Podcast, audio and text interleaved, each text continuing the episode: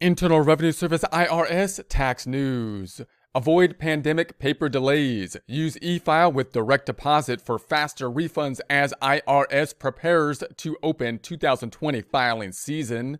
IR 2021 35, February 11, 2021, Washington, with filing season opening on February 12th. Once again, with filing season opening on February 12th, the Internal Revenue Service urged taxpayers to take some simple steps to help ensure they file accurate tax returns and speed their tax refunds to avoid a variety of pandemic related issues. Although every year the IRS encourages taxpayers to e file their returns and use direct deposit to receive refunds, to, the, to those taxpayers who have previously not used e-file, the IRS emphasizes using it this year to avoid paper-related processing delays. So once again, the IRS has been pushing pretty hard for some time to try to get everybody on the e-file process and get everything done electronically. And now they're of course looking to get the direct deposit to be to be done as well as, as opposed to issuing the paper check to give them the banking information for that.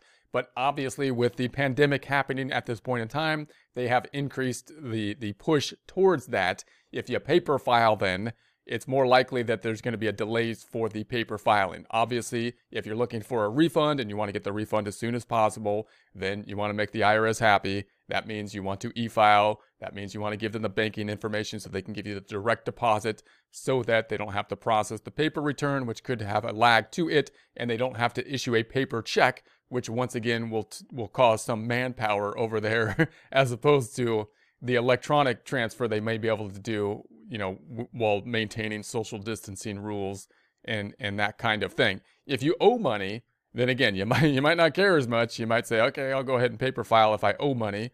Send it in and send them a check with it. And if it if they don't cash the check for a while and they don't process the return for a while, as long as you're not charged penalties and interest because you issued the tax return on time, you may be okay with that. But even in that situation, it's kind of nice to e-file it because they give you that that verification that they have received it, so you, can, you don't have to worry about that as much. And if they get the payment, you don't have to worry about you know it got lost in the mail because if it does, then of course they charge you penalties and interest on it possibly, and that's and that's not good. So taxpayers can file electronically by using a tax professional, IRS free file, or other commercial tax preparation software. So you're filing options at this point in time. They have the IRS free file. So if you have a fairly basic return, then you might be able to do it with the IRS free file. You can go to the website. There's a link to that here or to the IRS website just type in free file. That will then give you kind of an interview process from the IRS to see what your needs are. And then it'll take you to the third party softwares which have the free filing options. It looks to me like you know the IRS, the government basically pressured the major the major third party distributors of tax softwares to give a free file option for adjusted gross incomes under a certain level. And so they, they all, you know, some of the big software providers do offer that now, and you can kind of, but they, but the requirements differ for them. So if you're under a certain AGI threshold, you can do that. If you have a, a more complex return, you might still want to use those proprietary softwares because they help you with the with the interview process to kind of walk through the return. If you have a more complex return, such as now you got a Schedule C business or something like that, that can lead to more complexity. Or you, you know you have multiple incomes, or your adjusted gross income is over a certain threshold, or you have uh, itemized deductions, then you might want a tax preparer, not just so that you can get through the first current filing season, but so that you can then plan for the future because your taxes look like they're going to be complex, possibly enough that you would want more than just to meet the immediate need, which may include tax planning in the future, any help if the IRS comes back and asks questions about things, and so on and so forth. So the IRS caution paper file uh, tax returns and paper checks will take long, even longer than year due to a variety of reasons. One more time. The IRS caution paper filed tax returns and paper checks will take even longer this year due to a variety of reasons. So they're saying, hey, you know, they always take longer when you do the paper filing and to issue the checks, but they're going to take even longer this year because of, we're assuming, the pandemic related stuff. So taxpayers have until Thursday, April 15, 2021 to file their 2020 tax return and pay any tax owed. The IRS expects to receive more than 160 million individual tax returns this year, with 9 out of 10 returns filed electronically. At least 8 out of 10 taxpayers get their refunds by using the direct deposit. So those are the two things they want. Most people are doing it electronically at this point in time. The software's gotten, you know, it's gotten kind of to the norm. I remember at one time that people were kind of concerned with the e-file process and they were still paper filing possibly for security purposes and reasons, but it looks at like at this point in time that it's kind of like the norm to file electronically and if you have access to the uh, the software, then you have the ability to do so. And then once again, also with a direct deposit at one point in time, probably some people would have thought that, uh, you know, I don't want to give people my routing number and my bank account number to put into the tax return and then send it electronically. But again, everything is online at this time. Banking is online. So it seems that most people are, are comfortable with that at this point too.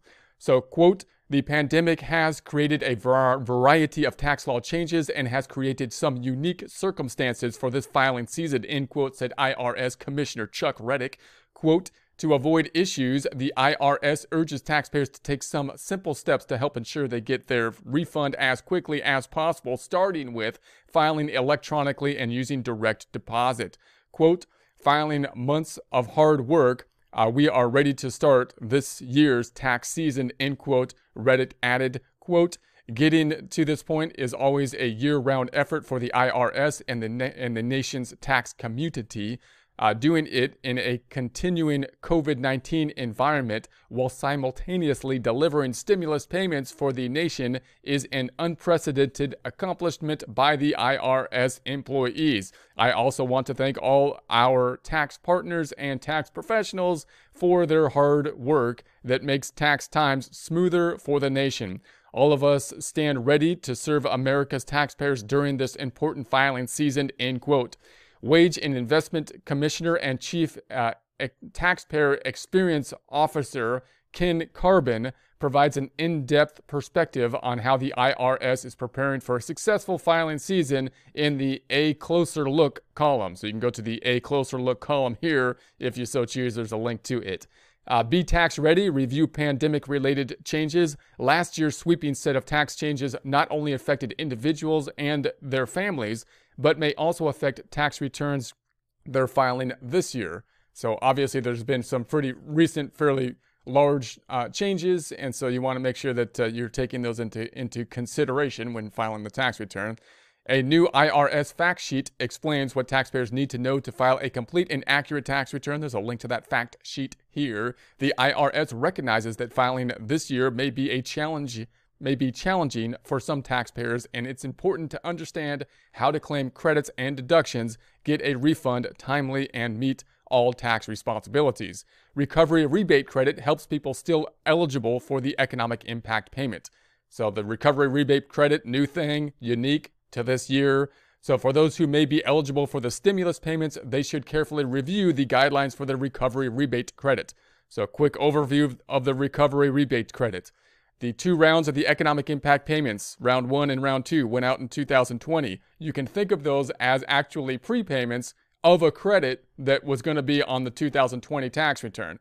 But rather than waiting for the for the 2020 tax return, they prepaid the credits. So the government sent out the payments in advance of filing the tax return, of course and that's the, the round one and round two of the economic impact payments. If there were any problems with the round one or round two of the economic impact payments, in other words, you got less than what you should have got, then you should be able to reconcile that problem in the 2020 tax return by figuring out what you should have gotten based on 2020 information, even though the prepayments went out based on 2019 and 2018 information right? You should base it on 2020 because that's where the credit's tied to. And then if there's any difference between that and what you received, then you should get that difference in the form of the recovery rebate credit. That's my general kind of recap uh, of, of that process. People that might not have received the economic impact payments round one, round two, maybe people that didn't file the tax return in prior years. They didn't need to, possibly. So, so they might have to file the tax return this year. It may be people who had adjusted gross incomes that were high enough that the that the economic impact payments were less than the total amount. However, in 2020, it's quite possible that people's incomes are much lower, and therefore they may qualify for the more of the of the economic impact payments and therefore get a recovery rebate credit in that situation. If you were a dependent last year in 2019, for example, and uh, you're not a dependent in 2020, for example, you were a student or something like that who was a dependent last year and you're not a dependent this year, then you might not have got any economic impact payments. But in reality, if you base it on 2020, then you're you're independent, and then you may have should have gotten the economic impact payments based on that threshold, and therefore, again, you might get access to the recovery rebate credits in that situation. Note again, tax software is really helpful for these types of things. Like, you know, if I was a dependent, what would be the you know refund? If I was not a dependent, if I was independent, what would be the re- you know you can kind of figure those things out with the software and do some do some tax projections with it just to get an idea of, of what these types of things are doing. And again, you can get access to possibly free software if your income level is under a certain threshold, which is worth t- taking a look at. So, most people receive economic impact payments automatically, and anyone who received the maximum amount does not need to include any information about their payment when they file. So, if you got the right economic impact payment, and most people hopefully did, then it shouldn't be a problem. You shouldn't have to really do anything on the tax return. The assumption is that it got it, they got it right. But if it didn't get it right, then you, you then you need to do something to get the difference. However, those who didn't receive a payment or only receive a partial payment may be eligible to claim the recovery rebate credit. There's a link to the recovery rebate credit here when they file their 2020 tax return. Tax pre- preparation software, including the IRS free file, will help taxpayers figure the amount. New language preferences to help taxpayers. Additionally, this year, for the first time, Form 1040 and 1040 SR, there's links to those forms here, are available in Spanish, and the IRS has a new form. There's a link to the new form, allowing taxpayers to request that they receive information from the IRS in their preferred language. So if you prefer to receive information from the IRS in Spanish or possibly other languages that are available then you can go to this new form link and request the IRS to do that so they can give you the correspondence in the language that is preferred to you. I believe the form 1040 and 1040 SR at this point in time is only in uh, English and Spanish at this point in time. So the Schedule LEP request for change in language preference will allow taxpayers to request information in some 20 different languages uh, besides English. The IRS also wants to remind taxpayers of other important changes that could impact their tax return this year. Remember to factor in retirement plan distributions. Some taxpayers find it necessary to take coronavirus related early distributions from 401k plans and traditional IRAs in 2020.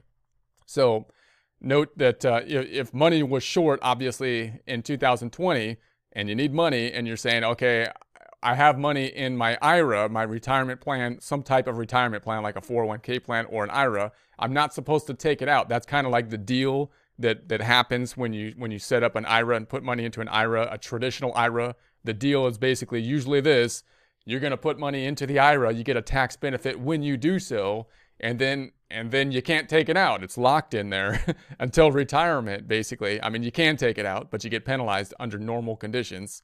So it's kind of locked in there until retirement because the the idea from the government is to try to kind of incentivize people to save for retirement by giving a tax benefit for putting money into a 401k plan or an IRA, which basically kind of locks or puts restrictions on taking the money out of, of those of those areas. So basically you're not paying taxes on that money when you put it in and you kind of defer the tax until you take it out. So when you take the money out then you typically owe taxes on it. It's kind of like income to you because you basically didn't pay income on it when you put the money into the 401k plan or the IRA. And if you take it out early, you could be subject to penalties on top of that as well. So, so one, you've got income now because you took the money out of the IRA. So now it's kind of like wages. It's, it's similar to that, right? You got an income on it. And two, you could be subject to a 10% penalty unless there's some reason that you can waive the, the penalty for taking the, the money out early.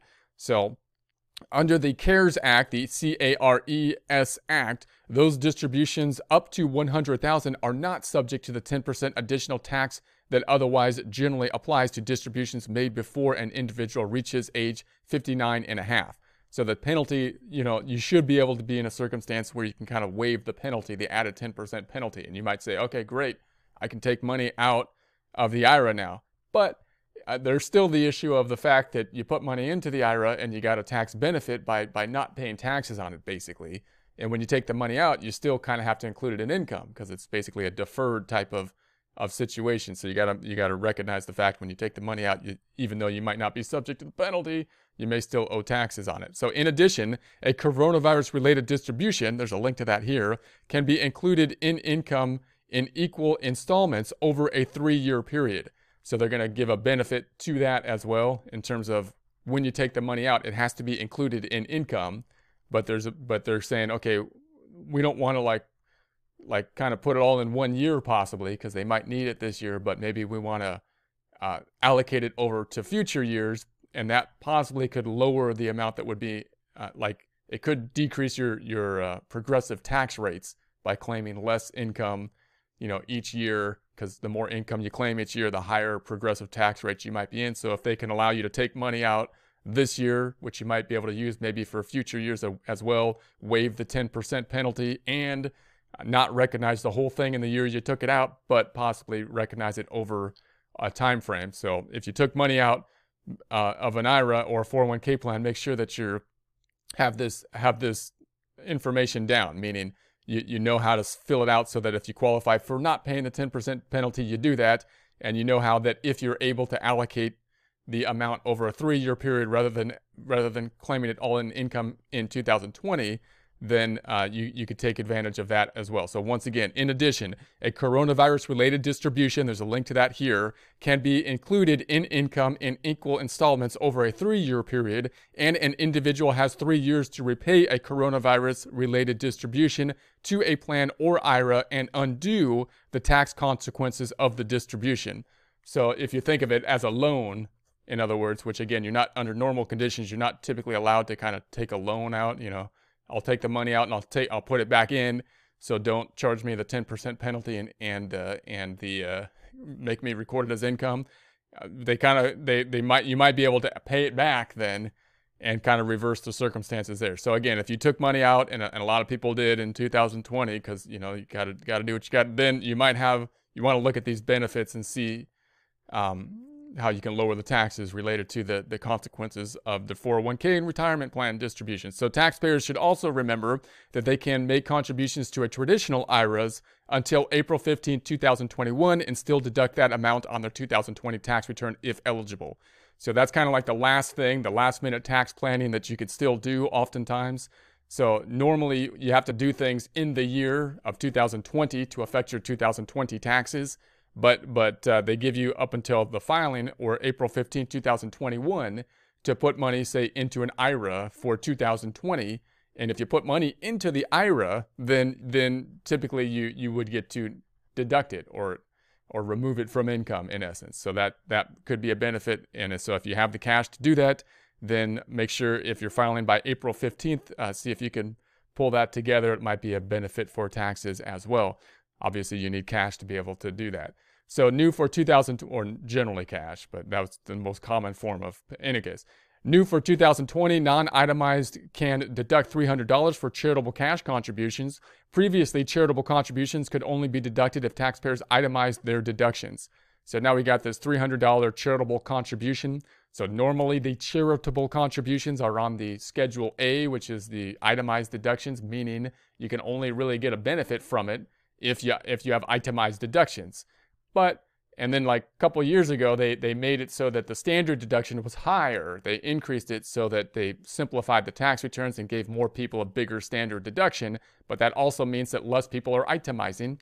So then now they put this $300 that are above the line deduction, meaning they're kind of like on the first page of the 1040 so you can you could still deduct up to you know $300 typically for charitable contributions even if you're not itemizing. So keep that in mind. However, with the CARES Act, taxpayers who don't itemize deductions may take a charitable deduction. There's a link to that here. Up to $300 for cash contributions made in 2020 to qualifying organizations. For purposes of this deduction, qualifying organizations are those that are religious, charitable, educational, scientific, or uh, literary in purpose. So more so now more than ever, e-file is best. Now more than ever, the safest and best way to file a complete and accurate tax return and get a refund is to file electronically and use direct deposit. Taxpayers can visit irs.gov forward slash filing for more details about IRS free file, free file fillable forms, and free tax preparation sites. There's links to those items here. E-filing is also available through the Trusted Tax Professional. So e-file is a great option for people who are only filing a tax return to claim the recovery rebate credit. And there's going to be many people that are in that boat as well, meaning they didn't get the recovery rebate credit. They're not normally required to file, but in that case, then of course you got to you got to file in order to get the recovery rebate credit, and there should be free options hopefully to to do that. So the recovery, either because they didn't receive the economic impact payment or did not receive the full amount. The fastest way to get a refund is to file electronically and use direct deposit. Most refunds are issued in less than 21 days, but some refunds may take longer for a variety of reasons. So 21 days they're saying here, but that's kind of like an average. So you can't really depend on it because it's an average. You could be have outliers that could be substantially different, especially if there's going to be a problem. But 21 days. So taxpayers can track their refund using Where's My Refund. There's a link to that here on irs.gov or by downloading the IRS to Go mobile app. So you can check it on your phone, which is the super coolest way to do it. I don't I don't have it yet, but you know, I'm going to do it at some point. So will they'll get the personalized refund date and as soon as 24 hours after the tax return is electronically submitted. So most early most early earned income tax credit, additional child tax credit filers uh, should see an update to Where's My Refund by February 22nd.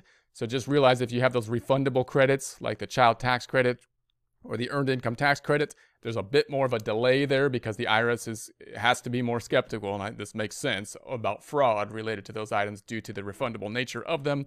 So it takes a little bit more longer for them to check those returns.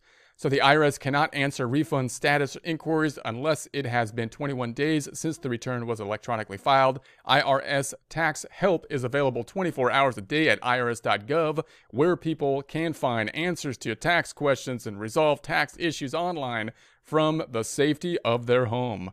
The Let Us Help You page, there's a link to that here, helps answer most tax questions in the IRS Services Guide uh, links to other important IRS services. And there's a link to that here. There'll be a link to this in the description.